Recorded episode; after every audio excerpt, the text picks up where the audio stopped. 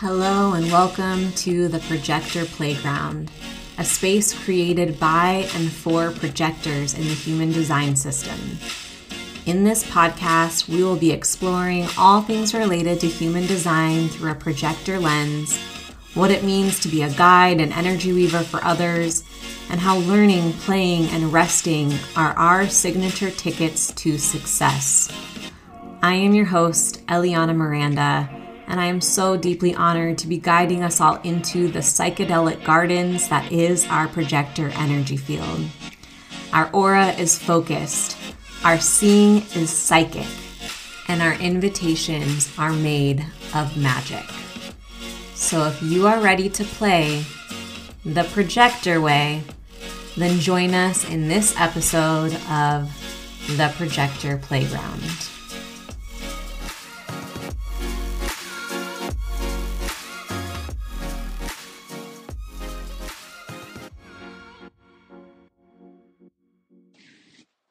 Hello, welcome back to the playground.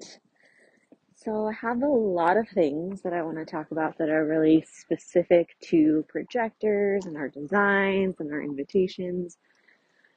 And it feels important to kind of set the stage of where this projector conversation arose from. And many of you may already know this if you've been looking into human design for a while many of you are new, but it just feels like I'll say the spirit of Ra wants us to kind of connect in with the original story of how human design came to be. So, Ra Uru Hu was just a regular old man, and he, at one point in his journey, dropped everything, left his family, and disappeared for a few years. This is kind of like the the most that I've heard about this time in his life. And then he came back into the world by landing in Ibiza. He called it the Gardens of Eden. I believe he came back to be with his family and to reconnect to his children and his wife. But while he was on this island and he had kind of, you know, he'd quit his job, he had like quit his life that it once was and decided that he was going to live in a new way. And he was going to open up to whatever that new life had to offer him. And before this time, he wasn't even Ra Uru Hu. He had just a normal name that I'm blinking on at the moment, but I will look into and get back to you on. and while he was on Ibiza, the Garden of Eden, which kind of to me is like this system of human design channeled from those gardens.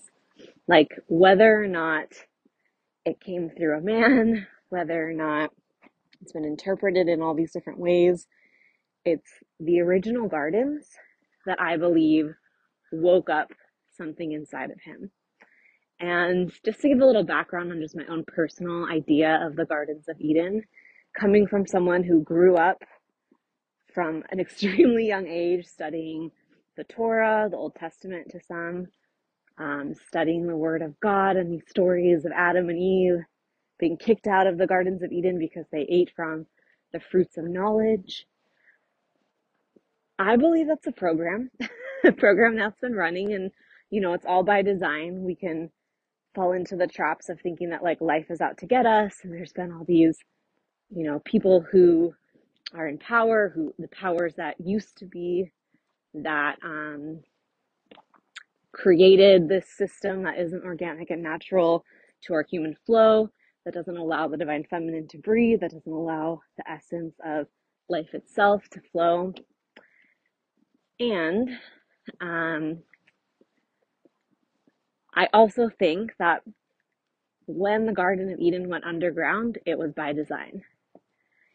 And it was a way to kind of protect the divine feminine, to protect the sacred knowledge and mystery schools of the earth, so that human consciousness could go through this very masculine, solar, active, huge evolution in consciousness. Because the masculine kind of really transcended us forward in a way that the feminine may not have so much, because the feminine loves to sit back, relax, have fun, and play.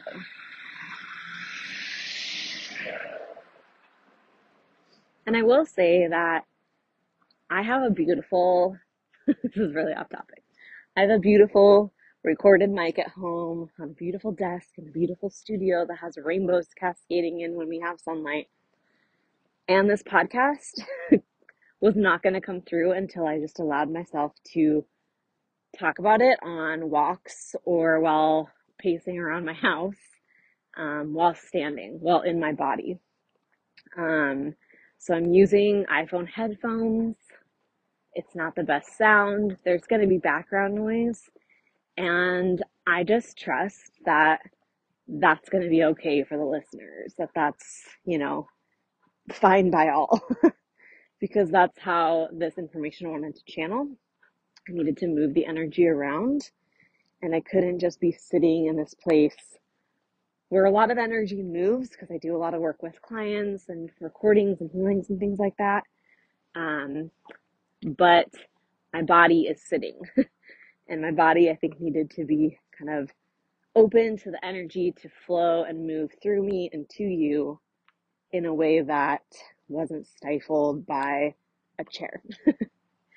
so, just saying, I know that the sound quality isn't going to be the best, and I also know that the content will speak louder than any sound quality that may disrupt or feel like it could disrupt this conversation. Okay, so back to the Gardens of Eden. Um, so I believe that the gardens are in resurrection, that they are currently coming back online, that they are taking their invisibility cloaks off and allowing humans to step into their sacred temple space once again. And I mean this like physically, right? Like, I think that the gardens that we are cultivating since, you know, a lot of us were like, oh, 2020, we should start planting our own gardens. I'm not one of them. I, I work more in the energetic garden realm. But I think that we're going to start being more conscious and clear about our need to tend to the earth and to be in more resonance in relationship with the fruits that the earth grows and to be connected with this place that came before this patriarchal evolution where we were just playing in the gardens all day and we were eating from the fruits of knowledge from the trees of knowledge. And as so that was in the physical. And so in, in the energetic, in the in the realms unseen, you can kind of picture that there's these places in the earth, in the different dimensions of the earth, where humans, souls, spirits, beings, you know, fairies, gnomes, like all of the the different layers of dimensions that sit on top of one another in this realm that we can start to go to to receive resource, to receive knowledge, to receive sustenance. And like with the Gardens of Eden, I also see like caves for grief altars being open to us, like places that can hold the immensity and amount of sadness and pain that we're all processing through our bodies at this time. I see new uh, temple spaces for spiritual conversation and to connect with source resonance. Currently looking at a license plate that says 444. That's a good sign. I also see new schools opening up their doors that are teaching and training people to operate in these other dimensions, to transmit channels of teachings from these other dimensions, um, to invoke new masters basically on planet Earth at this time. So the Garden of Eden, I believe, came online to Ra Uru came online and started speaking to him. And Ra whose name was originally Robert or Alan Krakower, I think is how you pronounce his last name. I'm sure the Jovian uh, archives and the people that actually worked with him would be laughing at me right now. So if you're here listening, I am honored. And also, I know that I am not as tuned into Ra as you all probably were. So, So Ra was in the Gardens of Eden in Ibiza, and he, over a period of eight days, had a mystical experience where he heard what he calls the voice. And the voice basically came in and downloaded him this system that we now know as human design. And human design is a weaving of different, more ancient systems. It brings in astrology, the I Ching, it has some of the Kabbalistic Tree of Life templates. Um, it has some resonance with, oh, I'm blanking on the other thing. Basically, I mean, at its foundation, oh, the chakra system. There we go. The chakra system and the kind of old ancient Indian texts of the energy body. And it weaves all of these together to create what we see when we look at a human design chart, um, which has, you know, a bigger circle around it. It has this kind of uh, template of a human that has nine centers, nine objects inside of it. Some of them are colored in, some of them are open. There's all these like channels and lines that go through the centers. There's all these numbers everywhere. And this is all like the way of human design saying that like we as humans, individuals, are the same and connected with the greater universal play with the stars and the planets and the way the earth rotates and how on the day we were born, we came in with a certain code. And this code is something that is going to be unique for all of us. That's why every single chart is going to be unique from those who are around you. It came in with four types, saying that humanity was broken down into these four types of people. So the projectors, generators, reflectors, manifestors. Manifesting generators are underneath the generator template. They just have some slight differences. It showed us where all of the planets were when we were born and how that relates to the mission and the purpose that we were here to invoke through our being and through our life at this time here on earth. It has a lot of layers to it. And hopefully I can speak to a lot of them through these conversations. I knowingly will not be able to speak to all of them because I'm still learning about them all. I am still kind of taking in this information and assimilating it into my own being my own life and interpreting what has come online to be true for me here. So when Ra received all of this intel, it was what he later discovered, I believe it was the same week that Uranus was discovered, or Uranus, however you want to pronounce that planet's, planet's name. And that's really interesting because that planet is connected with Aquarius and the Aquarian age. It's connected with the oh, big awakenings and awarenesses and um, new information and rebellions of, in this case, human consciousness. And I believe that everything that is happening is like scripted in a way. Like Uranus was always there, and Uranus wasn't letting us see it until we had reached a certain level of consciousness. Or our consciousness could not see it until it had gotten to a certain point in its evolution. So we have this kind of like, okay, he got these downloads and also we found out about this new planet that really like has a big and kind of revolutionary impact on us as human beings. So there's also another layer to all of this, and that's that he was given this download that at a certain point, and it's a little bit unclear to me about this timeline. I'm just going to kind of give to the best of my explanation, to the best of my ability, an explanation of how this all happened. But he was told that there was something called neutrinos. And what's fascinating is like he was told a lot of things that weren't proven until later by scientists. So I'm sure called crazy to many. so I just want to drop that in here as like the things you're receiving and learning about and downloading right now into your system. Like people might not be able to see it yet or understand it yet, and that's okay. Um, the point is just to trust yourself and know what is true for you, and then let the universe prove that to be true for everybody else.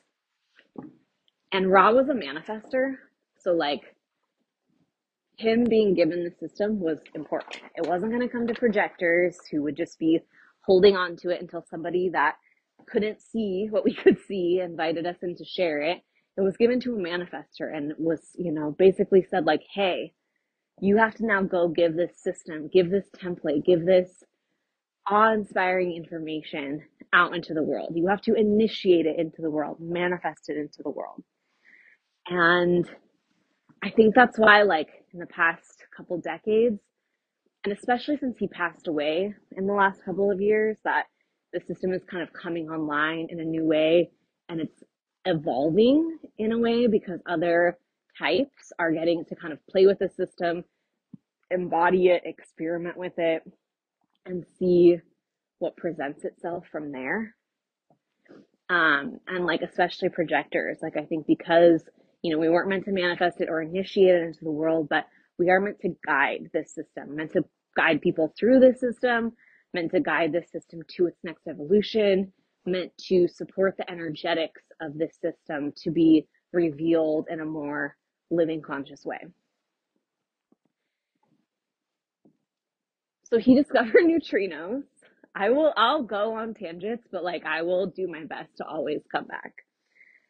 So he got this download that there was this star that combusted in the cosmos and that the stars have these energetic particles that are they're slower than light particles which means that they contain information in them. And that when the star combusted it sent these neutrinos these particles that have information in them onto planet earth for 14 or so minutes. And this was i believe back in 1781 this is how i'm I'm like, I'm not exactly sure the timeline, but this is how I'm mapping it in my own consciousness. So this stream of intelligence came through, and gosh, there's this show on HBO. I'm blanking of its name. I'll put it in the show notes, but it only ran one season. Um, but it's like a show where this, like all of these people or some of these people get magical abilities, and you see it as like these little white circles kind of falling, white bubbles falling from the sky and just touching certain people and then it gives them these magical abilities. And so that's kind of how I see it. Is like these little light bubbles like came down in 1781 and basically what it did was update the human genome system to be seven to move from seven centered beings. So the chakra system is seven centers, crown, third eye, throat, heart, solar plexus, sacral, and root to the nine centered beings, which have all of the seven plus two more. And it also differentiated humanity into the four types, into the manifestors, generators, projectors, and reflectors. At that same time in 1781, this is fun for the projectors, is supposedly when projectors started to get birthed into the world. We weren't here before that. Before that, it was just the other types. That's why manifestors rose to power and generators became their workhorses and reflectors kind of got pushed aside instead of being invited to be at the center of the universe to reflect back what was actually going on. And again, all by design, right? Like nothing is out to get us. All of this is, um, you know, perfectly aligned to the divine timeline. So when the projectors came in, we are here to be guides for the other types. We're here to be guides for the other energies. We're here to really help the, ener- the other types use their energies better. Not necessarily reflectors, generators and manifestors, absolutely. Uh, sorry, generators and manifesting generators, absolutely. Manifestors just kind of do their own thing, but when we can start kind of guiding generators to recall and reclaim their power and know how to respond to things rather than just be slaves to hierarchies of power that the manifestors had risen to because they just had the power to do so, it it's the idea that all of these types will start to work more in unison, that everything will kind of come back into its original resonance of how it was supposed to be, with projectors helping to guide the energy, the generators having the energy and using their energy to build and create, the manifestors coming in with the initiations and the manifestations like human design, and the reflectors reflecting back to all of us how well we're doing with all of that or how badly we're doing with all of that. The reflectors are our mirrors. So when the neutrinos came in, it updated our system. It gave us this four type template. The projectors came online. And something else that he received at that time. Oh, yes. So he also got the download from the voice of the magnetic monopole. And so I guess let me scooch back a little bit here. So hold that, like the magnetic monopole, which scientists have now discovered there's like a magnetic monopole in the earth. This is a real thing, but he got the download from the voice before this all happened. And our magne- magnetic monopole, whoa, whoa, our magnetic monopole is this um, GPS system that lives inside of our bodies.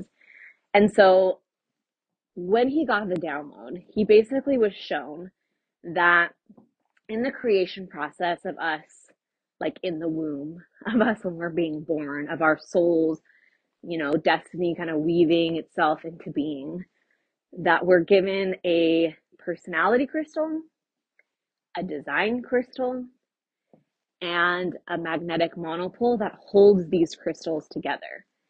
And if I get this wrong, I'm going to re-record it, but I believe that the um, the design crystal is placed in the ajna center, in the head center.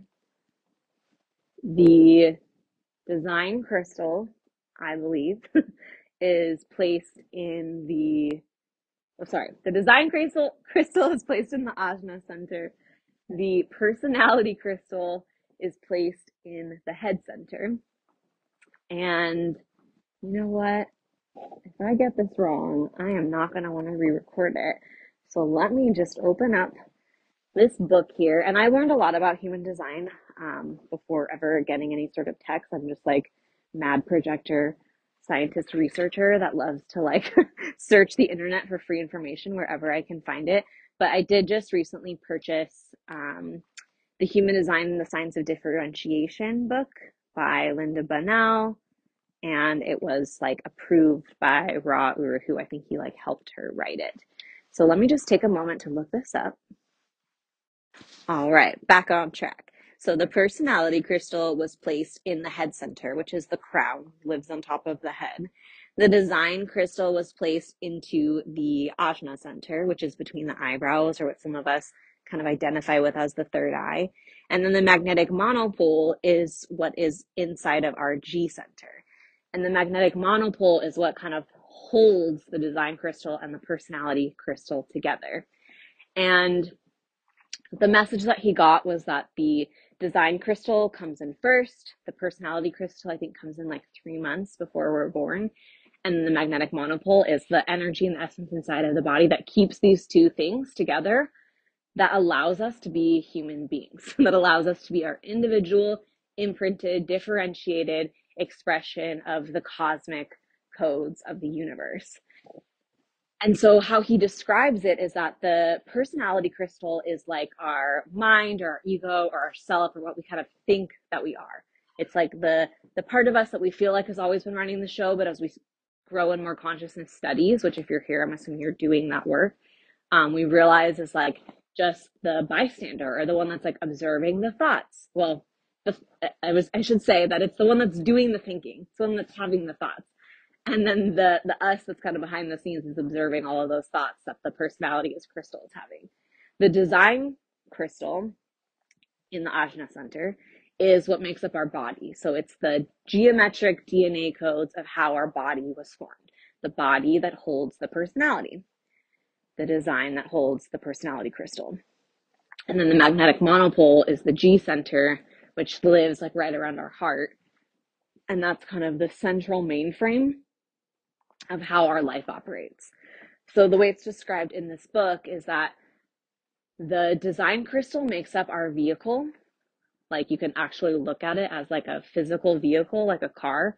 And like I always picture myself, the vehicle is like this like beautiful long stretch limo that has like a place for the the passenger, which is the personality crystal, so the self or what we identify as the self, to lay down, have a bunch of snacks, have videos to watch, which are usually just videos of life through the windows that has um, just all the things that a projector might need to just like enjoy the walk of life. And this isn't just for projectors, this is for all of the types that have the personality and design crystal. But I just like to picture my vehicle as this like big, luxurious limo.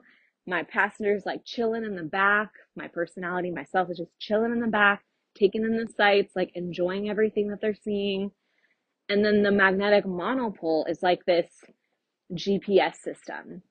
And it's funny because like in the book they talk about that it's like we're our, our vehicle is like on this like train track or on this um gosh, what's the word when you're like in a trolley, right? It has like those lines that it just goes on and those only lines that it goes on, right? It's like from here to there. Trolley doesn't just like run and take a right wherever it wants to go. Um, but it's like now that things have been more updated, like to me, I look at it as like the GPS system, and it's like you're not inputting this GPS system with where you want to go as your personality, as yourself, but this is the GPS system that the car can only drive on. Like it won't go anywhere else because the magnetic monopole has a direction and a place that it's meant to and needs to go. And of course, maybe sometimes possibly you could get lost along the way, but like no matter what, the um, magnetic monopole, this like internalized GPS system, is always guiding us, attracting to us, holding space for holding ourselves together so that we can get to this final destination, so that we can get to the destiny timeline, so we can get to the place that the soul kind of had in mind when it came and formed this particular body of personality and mind and vehicle and human flesh um, in your experience right now.